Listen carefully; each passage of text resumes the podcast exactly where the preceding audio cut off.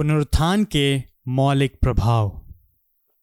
यदि हमने केवल इसी जीवन में क्रीष्ट पर आशा रखी है तो हमारी दशा सब मनुष्यों से अधिक दयनीय है। पहला कुरुंथियों पंद्रह उन्नीस।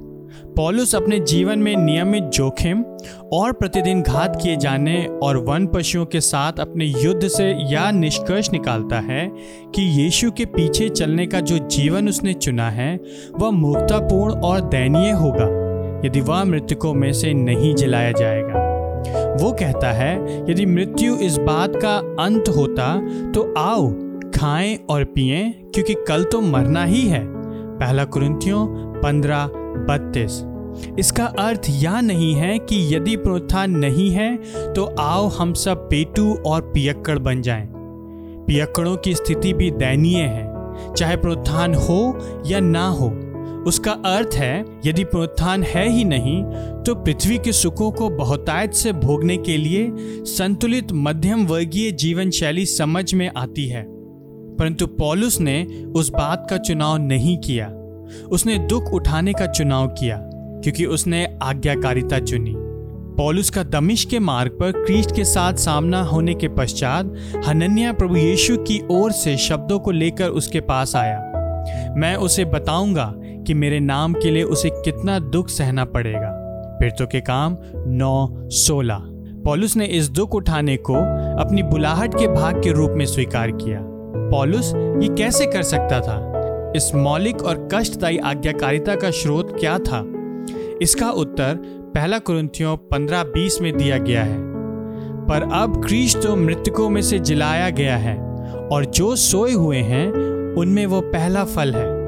दूसरे शब्दों में क्रीश जी उठा था और मैं उसके साथ जी उठूँगा। इसलिए यीशु के लिए किसी भी प्रकार का दुख उठाना व्यर्थ नहीं है। पहला कुरुंथियों पंद्रह अट्ठावन। पुनरुत्थान की आशा ने पॉलुस के जीने के ढंग को मौलिक रीति से परिवर्तित कर दिया था। इसने उसे भौतिकवाद और उपभोक्तावाद से स्वतंत्र कर दिया है। इसने उसे बिना आराम और सुखों के लगे रहने की सामर्थ्य दी है, जिसके विषय में अधिकतर लोग यह मानते हैं कि उनके पास इस जीवन में वह होना ही चाहिए। उदाहरण के लिए, यद्यपि उसे विवाह करने का अधिकार था पहला कुरिन्थियों नौ पाँच, किंतु उसने उस सुख को त्याग दिया क्योंकि उसे अत्यंत दुख उठाने के लिए बुलाया गया था। यीशु ने कहा, इसी रीति से प्रोत्थान की आशा द्वारा हमारे व्यवहार को परिवर्तित हो जाना चाहिए। उदाहरण के लिए, उसने हमें अपने घरों में ऐसे लोगों को आमंत्रित करने के लिए कहा है, जो इस जीवन में हमारे साथ पलट कर वैसा व्यवहार करने में असक्षम है। परंतु ऐसा करने के लिए हमें कैसे प्रेरित किया जा सकता है? धर्मियों के जी उठने पर तुझे प्रतिफल मिलेगा। लूका, चौदह चौदह। यह हमारे लिए मौलिक बुलाहट है कि हम अपने वर्तमान जीवन की दृढ़ता से जाँच करें कि क्या वे प्रोत्थान की आशा के द्वारा ढाले जा रहे हैं। क्या हम इस संसार में प्राप्त होने वाले लाभ के आधार पर निर्णय लेते हैं या आने वाले संसार में लाभ के आधार पर क्या हम प्रेम के लिए उन जोखिमों को उठाते हैं जिन्हें केवल तभी ज्ञानपूर्वक समझा जा सकता है यदि पुनरुत्थान वास्तव में होगा?